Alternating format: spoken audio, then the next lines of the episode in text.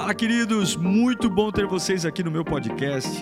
Meu desejo é que esta palavra que você vai ouvir em instantes mude a sua vida, transforme o seu coração e lhe dê muita, muita esperança. Eu desejo a você um bom sermão. Que Deus te abençoe. Prontos para ouvir a palavra? Então vamos ler em João capítulo 8, versículo 32, um dos textos muito conhecidos da Bíblia, se não um dos mais conhecidos. Evangelho do segundo escreveu João, capítulo 8, verso 32. Alguns sabem até de cor esse texto. João 8, 32. E conhecerão a verdade, e a verdade vos libertará. Se a verdade liberta, a mentira prende. Vamos ler juntos no 3? 1, 2, 3. E. E a verdade vos. Amado Deus, eterno Pai, é a tua palavra Ajuda-nos a entender. Somos teimosos, somos cabeça dura, mas o Senhor é paciente e misericordioso. Ah, não fomos consumidos pela tua misericórdia. Mas desta manhã, Senhor, com muita humildade, seja os que estão aqui presentes, os que estão em casa, fala conosco. Que o nosso coração possa entender a tua voz. Em nome de Jesus. Amém. Me lembro que sempre gostei de brincar sozinho, com brinquedinhos, cavalinho, vaquinha, cowboy. Me lembro de no tapete de casa da sala da minha mãe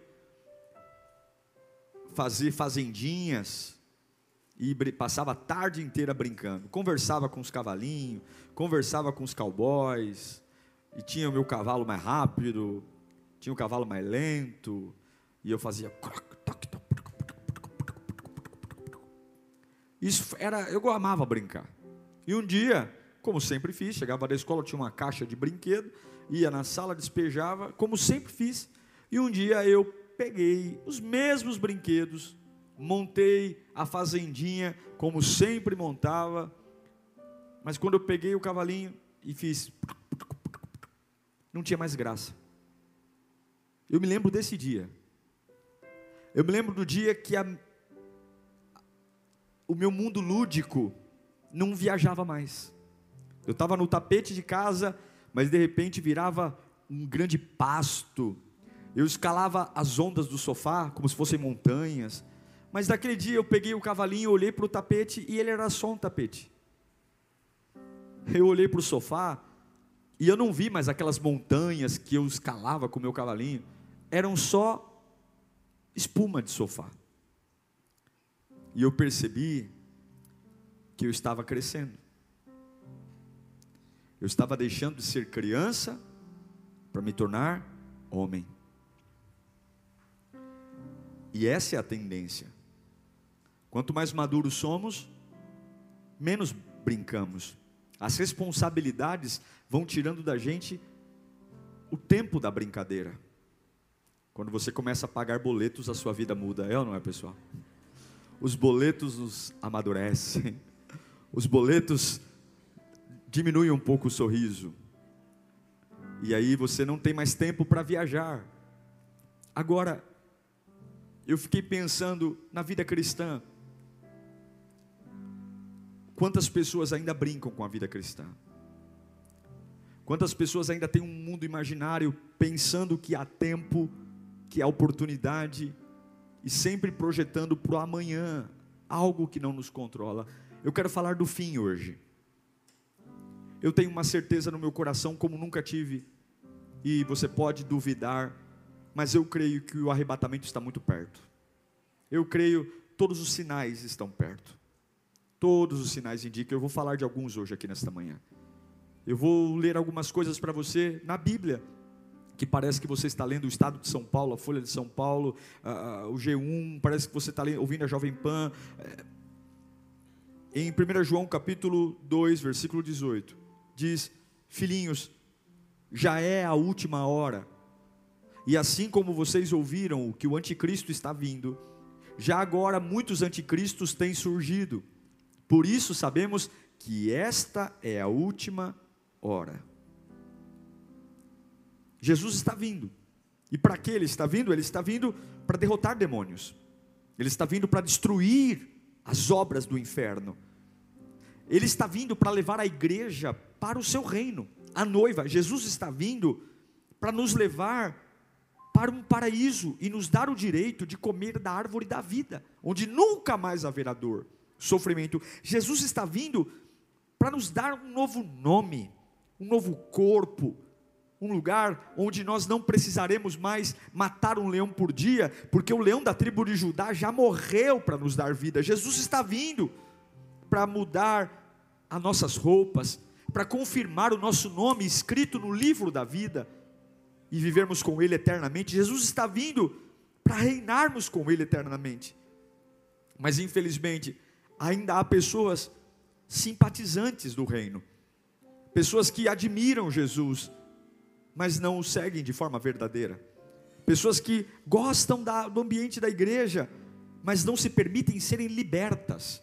Irmãos, o Evangelho só é Evangelho quando nós somos libertos. Libertos de nós mesmos, libertos do pecado, libertos da mentira, libertos de uma vida velha, libertos, libertos das desculpas que damos por não melhorar, como quando eu sentir, eu tomo uma decisão, ah, não, eu sei que Deus tem o tempo certo para isso, quanta bobagem a gente aprendeu a dizer, quantas desculpas para adiar aquilo que nunca deveria ter sido adiado escolhas que nunca deveriam ter sido para amanhã, mas sempre para agora.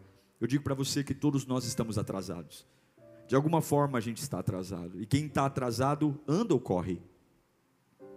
Quem está atrasado, anda ou corre? Corre. Quem está atrasado, perde a postura. Quem nunca correu atrás de um ônibus? Quem nunca correu atrás de um, de uma, de um metrô? Eu tenho que pegar esse vagão. O camarada quase Está parecendo o Ghost do outro lado da vida. Quase passa pela porta. Do... Mas infelizmente muitos estão andando.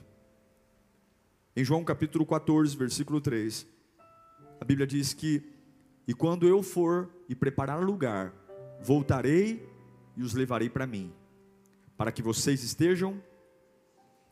Essa é a vontade de Deus. O fim está próximo. E como vai ser o fim, pastor? Primeiro que o fim vai ser como um susto. Já tomou um susto? Uh! Em Lucas capítulo 17, versículo 34, a Bíblia diz que eu lhes digo que naquela noite duas pessoas estarão numa cama, uma sentirá, uma será tirada e a outra será deixada. Duas mulheres estarão moendo trigo juntas, uma será tirada e a outra será deixada. O arrebatamento, a volta de Jesus, vai ser como um susto. Você pode estar no metrô, você pode estar no ônibus, você pode estar fazendo compra, você pode estar num parque de diversão, eu não sei. Ela vai ser de, um, de uma forma impensada. Isso vai acontecer apenas com aqueles que forem fiéis, apenas com aqueles que servirem a Deus. Em 1 Tessalonicenses, capítulo 5, versículo 3, o apóstolo Paulo vai dizer que quando disserem paz e segurança, a destruição virá sobre eles de repente, como as dores de parto à mulher grávida, e de modo nenhum escaparão. Diga assim: eu preciso me preparar para não ser surpreendido. A volta de Jesus vai ser visível. O mundo vai noticiar, os jornais, as revistas, os filmes. Pessoas vão falar no mundo inteiro. Você vai ligar o rádio e você vai ouvir: pessoas desapareceram, sumiram no mundo inteiro. Atenção! Em Apocalipse capítulo 1, verso 7, a Bíblia diz que eis que, que vem com as nuvens, eis que ele vem com as nuvens e todo olho o verá. Até mesmo aqueles que o transpassaram e todos os povos da terra se lamentarão por causa dele. Assim será.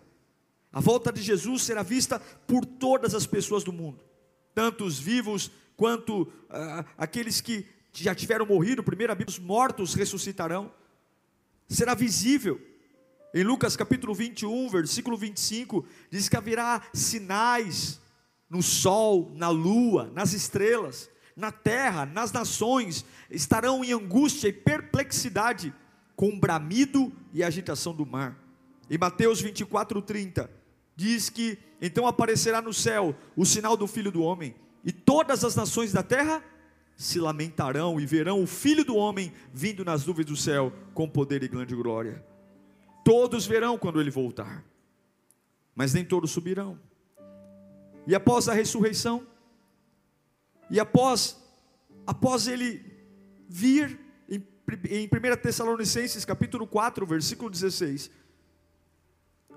pois dada a ordem com a voz do arcanjo e o ressoar da trombeta de Deus, o próprio Senhor descerá dos céus, e os mortos em Cristo ressuscitarão. Põe o 17. Depois nós que estivermos vivos seremos arrebatados. Com eles nas nuvens. Quem vai estar nas nuvens do céu com Jesus? Para o encontro com o Senhor nos ares. E assim estaremos com o Senhor para sempre. Túmulos abertos cemitérios revirados, cinzas jogadas no mar, voltando à forma física. Será um dia glorioso. Será um dia que todo olho verá e vai dizer: é verdade.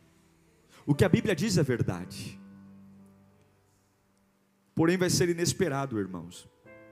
Em Mateus 25, 13, a Bíblia diz que vigiai, portanto, vigiem, por quê? Vocês não sabem o dia e a hora. A gente faz conta, a gente compra carro parcelado, casa parcelada, a gente faz pacote de viagens, a gente pega a nossa agenda e toda ela é humana, toda ela está relacionada aqui, mas nem todas as agendas serão cumpridas. Nós não sabemos o dia, o arrebatamento será surpreendente. Em Mateus 24, 36, diz que a respeito daquele dia, Quanto ao dia e a hora, ninguém sabe, nem os anjos dos céus, nem o filho, nem Jesus sabe quando vai ser, só quem sabe é o Pai. É o dia que o Pai vai dizer para Jesus: vai agora, vai buscá-los, encerra o sofrimento da igreja. Então, se nem Jesus sabe, você, você acha que você vai saber? Não. Por isso a responsabilidade.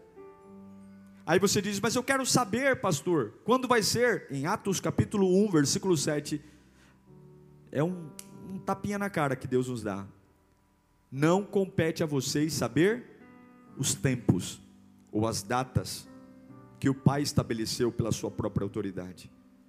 Mas como é que vai ser esse dia? Vai ser rápido. Rápido. Em 1 Coríntios capítulo 15, versículo 51, Paulo vai dizer para nós que eis que aqui vos digo um mistério. Nem todos dormiremos, ou seja, nem todo mundo vai, vai ser sepultado, mas todos seremos transformados. No momento, no abrir e fechar de olhos, o som, ah, eu queria tanto ouvir esse som. Eu tenho falado para o Senhor, não deixa eu morrer, não, deixa eu ouvir a trombeta. Ao som da última trombeta, pois a trombeta soará e os mortos Sabe aquela avó que servia a Deus há muitos anos que você sepultou? Eles vão primeiro que você. Ah, eu queria tanto ver minha vovó. Morreu em 1994, serva do Senhor, Dona Madalena, se levantando do túmulo com o corpinho dela e subindo ao encontro de Jesus Cristo. Todos nós temos alguém que já se foi. Ah, irmão, ele não será esquecido. Talvez teus filhos não vão se lembrar dele, mas está uma promessa. Os mortos ressuscitarão incorruptíveis e nós seremos transformados. Será repentino. Em Lucas 17, 24, a Bíblia nos garante: pois o filho do homem, no seu dia, será como? Relâmpago, cujo brilho vai de uma extremidade à outra, vai ser rápido, e de repente, alguém não vai estar mais aqui, e de repente, nós não vamos estar aqui, talvez estejamos na Pires do Rio, as pessoas vão vir para uma quinta B-Power e não vai ter mais culto. Cadê a Lírio? Cadê a igreja? Cadê os voluntários? Cadê? Cadê o pessoal da casa do voluntário?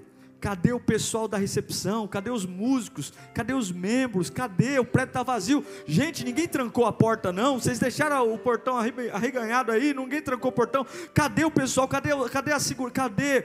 Ah, cadê? Nós estamos com Deus, irmão. Vai ser esse dia esse dia, esse dia vai chegar, em Apocalipse 22, 7, ele dá um recado para nós: Eis que venho em breve, e feliz é aquele que guarda as palavras da profecia desse livro. Pastor, mas por quê? Por que você está pregando isso? O que, que isso indica que Jesus está dizendo? Eu vou dizer aqui alguns sinais rápidos. Um dos grandes sinais que Jesus está voltando são as guerras, as guerras e revoluções. Olha a guerra fria que estamos vivendo. Olha a guerra comercial. Talvez a guerra hoje não é mais a guerra de matar, mas existe uma guerra no comércio, uma guerra de especulação, uma guerra a respeito de preço. Pessoas estão morrendo no mundo inteiro por falta de alimentos. É o preço do petróleo. É uma guerra comercial. É uma guerra fria. É uma guerra por poder. É uma guerra por empoderamento. E em Lucas capítulo 21, versículo 10, então lhes disse: nação se levantará contra nação e reino contra reino. No último século vivemos duas guerras mundiais. Estamos prestes a ver nações que até então, Estados Unidos era uma grande potência, sendo diminuída avassaladoramente, e a China crescendo. E eu não estou dizendo aqui da onde vai vir o anticristo, eu só sei de uma coisa: o mundo está inseguro. O dólar não baixa, eu sou economista. Todas as medidas que o Banco Central está tomando para baixar o dólar, aumentando a taxa Selic, aumentando a ta... não está surtindo efeito, o dólar não baixa. Qualquer outra estação do mundo, o dólar teria recuado, não recua. É uma loucura. Especialistas em economia estão dizendo os, os, as ferramentas de macroeconomia não funcionam. A gente toma uma decisão no Banco Central esperando que o efeito, o remédio é esse e o efeito seja esse, e não vai. O dólar não baixa, se o dólar não baixa, prejudica um monte de coisa. Enfim, Sim, há uma guerra. Há uma guerra de, de conversas. Agora a guerra é vacina. Gente dizendo vacine, outros não vacinam. Cada um colocando no peito o que acredita e defendendo. A gente não sabe mais o que pensa. Porque tudo se misturou, a razão se misturou com a política e a política com a razão, e agora eu contrario o fato para apoiar alguém, é uma loucura. E quando a gente fala guerra, é nação contra nação, é famílias sendo destruídas por conta de política, é pessoas deixando de falar com os outros, é, é você não ter a oportunidade de ter uma opinião, porque a sua opinião ofende. Gente, a gente não pode mais ter uma opinião. Não se pode mais ter uma opinião, porque hoje a opinião ela é criminalizada. A gente vive uma época difícil de se viver, complexa. Está na Bíblia. Outro sinal da volta de Jesus, catástrofes naturais. Lá em Lucas capítulo 21, versículo 11: E haverá terremotos, fome e pestes. Estamos em mais uma variante do Covid, H1N3. E vários lugares, acontecimentos terríveis. Capitólio, enchentes. Olha o que aconteceu com as enchentes.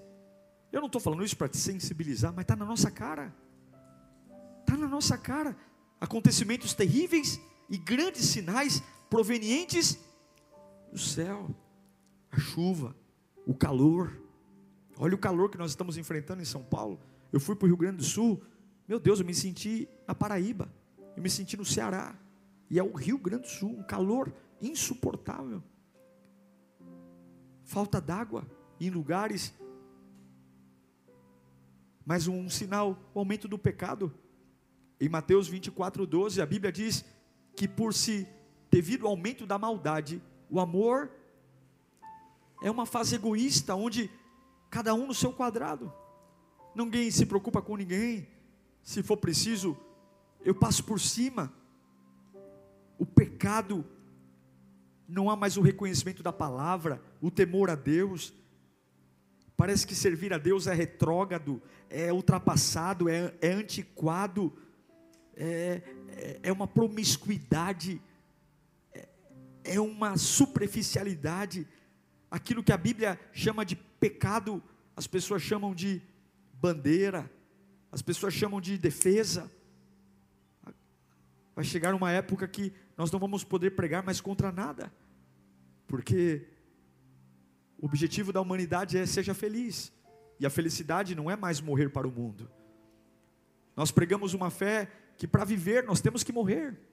Nós pregamos uma fé, a, a vida cristã é assim: você quer viver, negue-se a si mesmo, tome a cruz e siga. Não, o que é pregado hoje é: se te faz feliz, você tem o direito. Se você se sente bem, se você se sente feliz, se isso é bom para você, ninguém pode impedir você de ser feliz. Conquiste o que você sonha, faça o que você deseja. Assinado Satanás. A sensualidade, as nossas crianças, à mercê de uma carga de informação que nós não tínhamos. Eu me lembro, sempre fui meio tapado, me lembro de ter vergonha de dar o primeiro beijo. Meu Deus do céu, eu demorei quase quatro meses para dar o primeiro beijo. Aí um dia a Carla falou para mim assim: Chega, né? Sabe como ela é? Vai acabar essa palhaçada ou não? Por quê? Ai meu Deus, meu pai vai. Hoje em dia, você vê criança. Eu estava passando por um condomínio e havia algumas crianças com essa praga desse TikTok que tem que policiar, tem que olhar. Pais, olhem o TikTok. Um monte de criança dançando coisas que eu tenho certeza, pela idade delas, elas não entendem aquela letra. Porque se entender, aí, aí o negócio fica feio. Eu quero, eu, quero, eu quero acreditar que as crianças não entendem o que estão dançando. E é bonitinho, um monte de adulto dizendo: uh, olha, crianças dançando e fazendo movimentos sexuais como se estivesse simulando uma transa. Estivessem tendo um momento de penetração, para ficar mais claro. E os pais dizendo: Uh! Você vai numa loja de roupas hoje, infantil, já parou para observar as roupas que se vendem para crianças? O comprimento das saias, tudo de barriga de fora.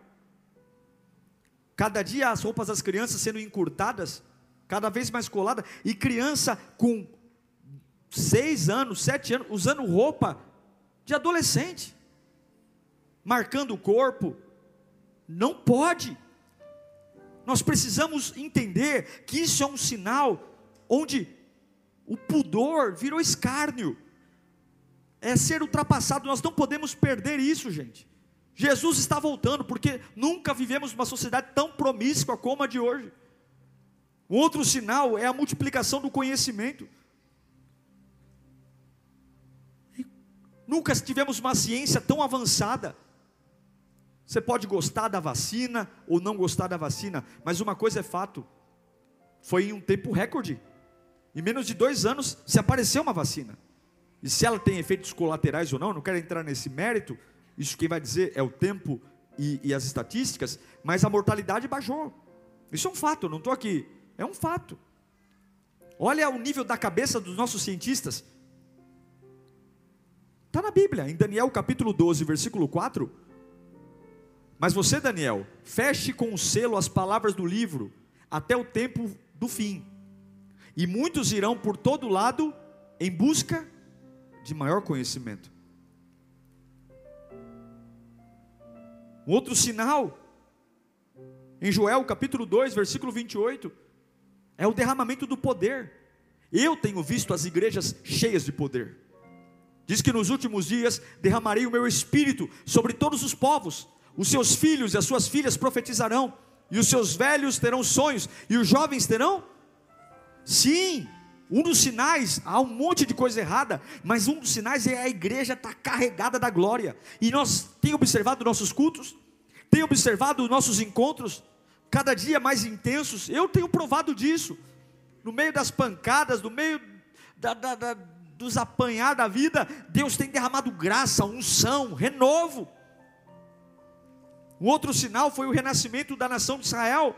É uma das profecias mais esperadas. E no ano de 1947, a ONU votava a recriação do Estado de Israel. Israel voltou a ser uma nação há menos de 100 anos. E essa era uma profecia bíblica em Isaías, capítulo 66, versículo 8. Nascerá quem já ouviu uma coisa dessa? Quem já viu tais coisas? Pode uma nação nascer num só dia? Ou pode se dar à luz a um povo num instante? pois Sião estava em trabalho de parto e deu à luz a seus filhos.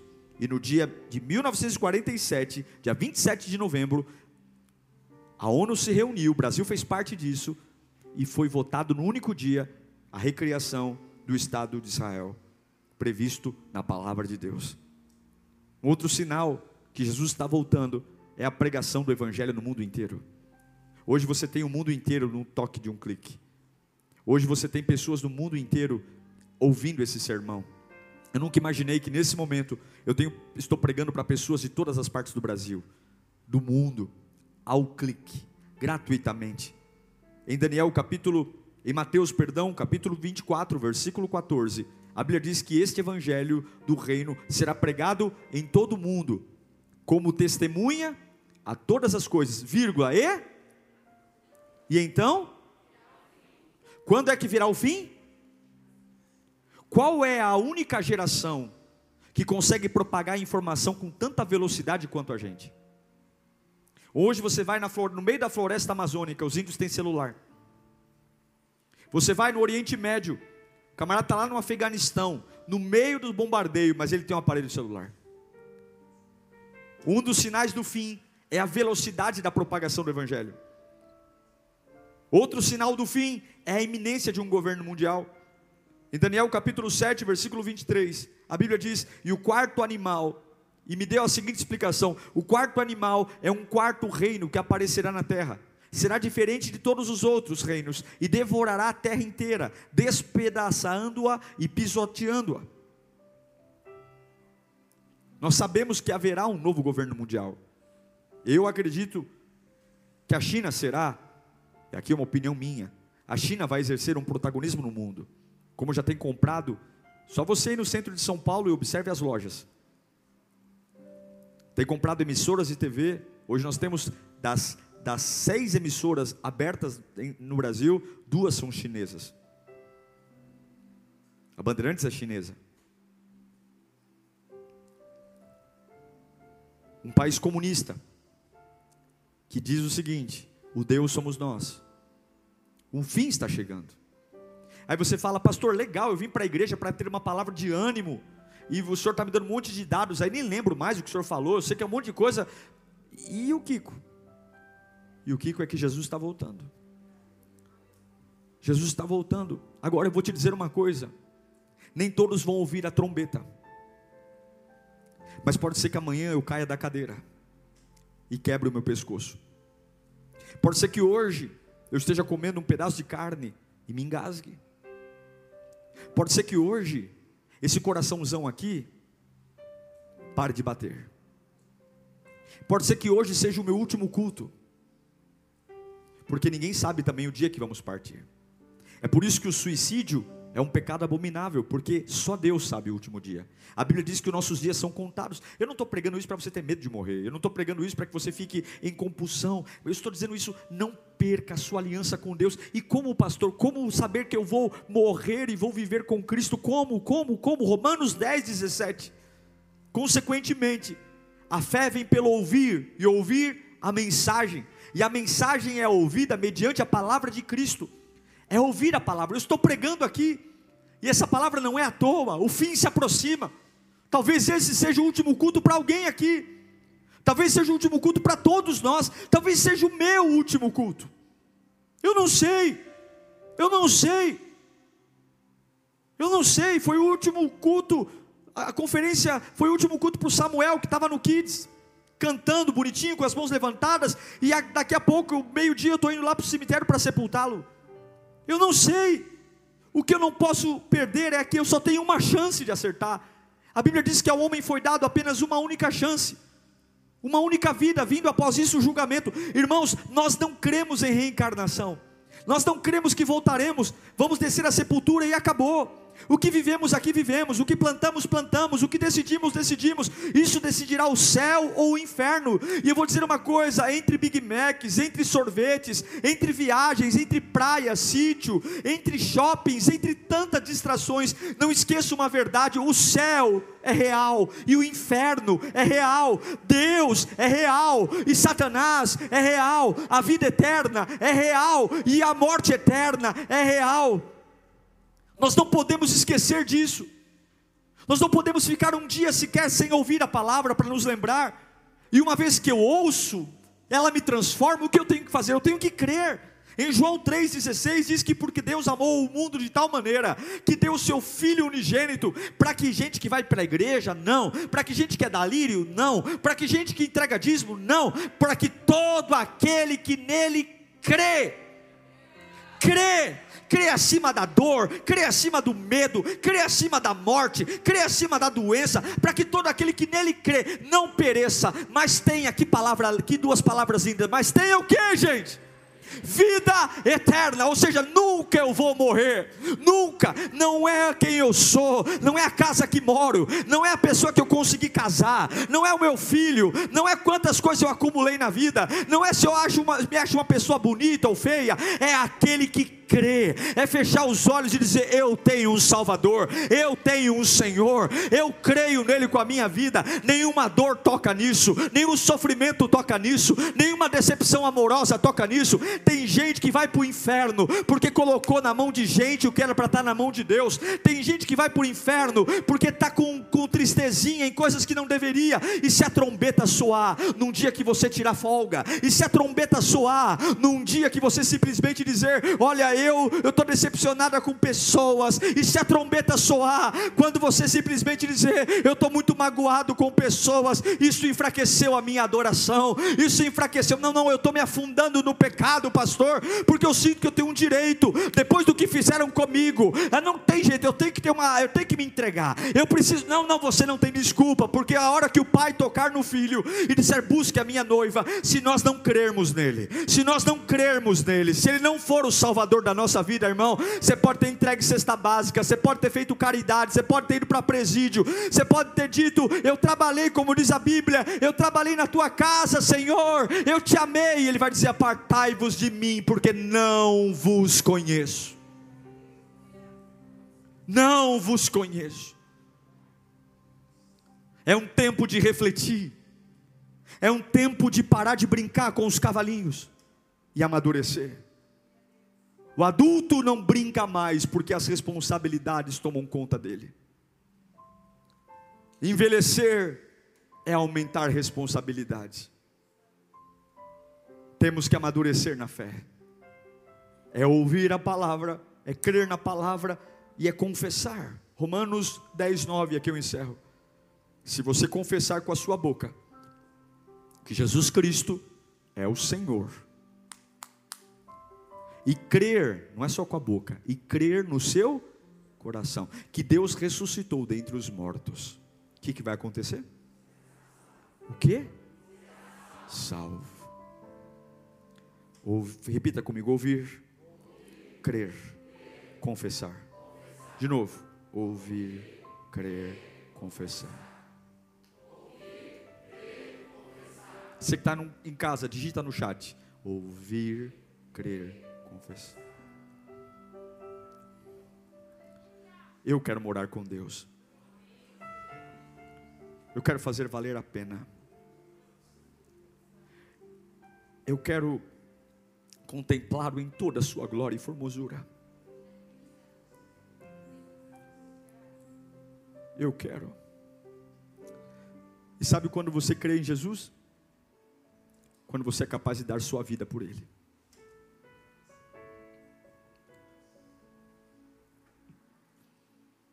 O que é dar a vida? Eu não estou falando só uma arma na cabeça, mas estou falando, eu estou vivendo uma situação impossível, mas eu o amo.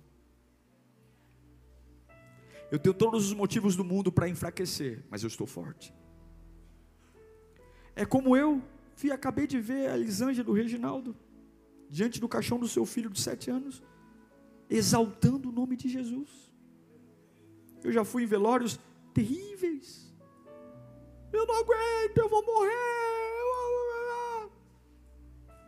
E você fala, meu Deus, aquilo que já é doído fica mais doído. E aí você vai ali, você vê dor, tristeza, angústia, mas você vê paz. Porque eles creem em Jesus. O Senhor deu, o Senhor tomou. Bendito seja o nome do Senhor. O fim está próximo. E muitos estão preocupados com carro, casa, conversa fiada. Se Jesus voltar hoje, você vai? Aí ah, eu vou, pastor, eu vou, eu vou. Será mesmo? Confesse os pecados a Jesus. Ele não é como o homem, ele não nos vê como o homem vê. Ele vê aqui dentro. Jesus sabe de verdade quem nós somos. Poucas pessoas saberão quem somos de verdade, mas ele sabe. Ele sabe se somos inocentes ou se somos culpados. E se a gente gastasse mais tempo tentando se alinhar com Deus do que fazer média com as pessoas, a gente teria muito mais paz do que tentar provar para a gente que nem quer saber de nada. Essa palavra, ela talvez não é a palavra que vai te arrancar aleluias e glórias, mas é o que Deus mandou te dizer hoje. Prepare-se para o fim. Prepare-se para ter uma fé de crer em Jesus acima de tudo, de tudo. Eu vou dizer a você, os dias vão piorar, irmãos. Esse ano de 2022 será um ano terrível. E eu não estou aqui profetizando, eu estou dizendo o que vai acontecer. 2022 será muito pior do que 2020 e 2021. Nós teremos, além da pandemia, uma guerra nesse país, porque esse ano é um ano de eleição. Nós teremos um problema seríssimo aqui. Seríssimo. Nós vivemos hoje uma das maiores polarizações da história, e onde todas as pessoas têm voz. Todas as pessoas têm voz. Viveremos dias de guerra, de luta, e a igreja está no meio disso. E você está no meio disso. E a sua família está no meio disso. Vivemos uma crise econômica, uma crise social, uma crise moral. E aí você diz: Jesus, tem misericórdia. Não, são sinais. Ele está voltando. É isso mesmo que tem que acontecer. É daí para pior. Mas nós não vamos nos curvar. Diga, eu não vou me curvar. Eu não sei você, mas eu vou morar no céu e você. Então eu queria que você fechasse os olhos nesse instante. Feche os olhos. Você que está aqui pela primeira vez, fala, pastor, mas que mensagem é essa? Que mensagem doida. Eu aprendi a trazer para esse altar aquilo que Deus coloca no meu coração.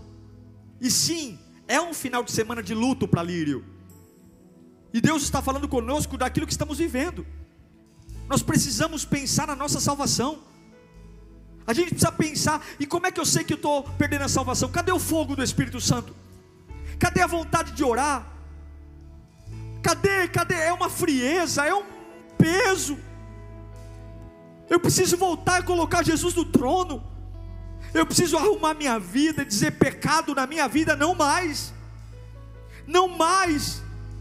A gente vai ligar Jornal Nacional, eh, Alerta Nacional, sei lá o que, vai estar tá lá desgraça atrás de desgraça, e eu preciso lembrar, eu tenho que estar tá em pé, eu tenho que estar tá firme. A gente vai receber má notícia, o WhatsApp vai tocar, é, é luta, é prova, é surpresa, e eu tenho que lembrar: Jesus está no controle, Jesus está no controle, Jesus está no controle. Ore ao Senhor, renove a sua salvação. Se você precisar pedir perdão pelos seus pecados, peça. Fala, Senhor, me perdoa nessa manhã, mas eu quero renovar a minha aliança. Eu quero renovar a minha aliança, Senhor. Eu confesso o Senhor como meu Salvador. Eu confesso o Senhor como meu Deus. Eu não vou te deixar, eu não vou te largar. Eu não vou largar o osso, eu não vou largar a corda. Eu não vou. Eu não sei o que está vindo contra mim, mas eu sei que o fim está vindo e eu sei para onde eu vou. O meu destino é o céu. O meu destino é a glória. O meu destino é morar com Deus. O meu destino é ter um corpo transformado. O meu destino destino é glorificá-lo para sempre. Eu não sou qualquer um, eu não vou para o inferno, eu não vou destruir a minha vida, eu não vou. O que, que adianta ganhar o mundo inteiro e perder a sua alma? Eu vou ser o eleito, a trombeta vai tocar, oh meu Deus do céu, e eu vou subir, a trombeta vai tocar, e eu vou viver uma vida nova, a trombeta vai tocar, e eu estarei com Ele para sempre, a trombeta vai tocar, e eu nunca mais vou chorar eu nunca mais vou sofrer, eu nunca mais vou ter dor, eu nunca mais vou ter ansiedade, eu nunca mais vou ter depressão, eu nunca mais vou ter câncer, eu nunca mais vou ter guerra, nunca mais, eternamente com Ele, uma vida longa, uma vida eterna, uma vida de reino, na presença mais gloriosa, na presença que me banha, me renova, Que glorioso será esse dia! Que glorioso será esse dia! Que glorioso! Ele vem nos buscar. Ele vem. Uau! Eu tenho certeza que Deus falou com você. Tenho certeza que depois desta palavra a sua vida não é mais a mesma. Peço que você também me acompanhe nas minhas redes sociais: Instagram, Facebook YouTube. Me siga em Diego Menin. Que Deus te abençoe.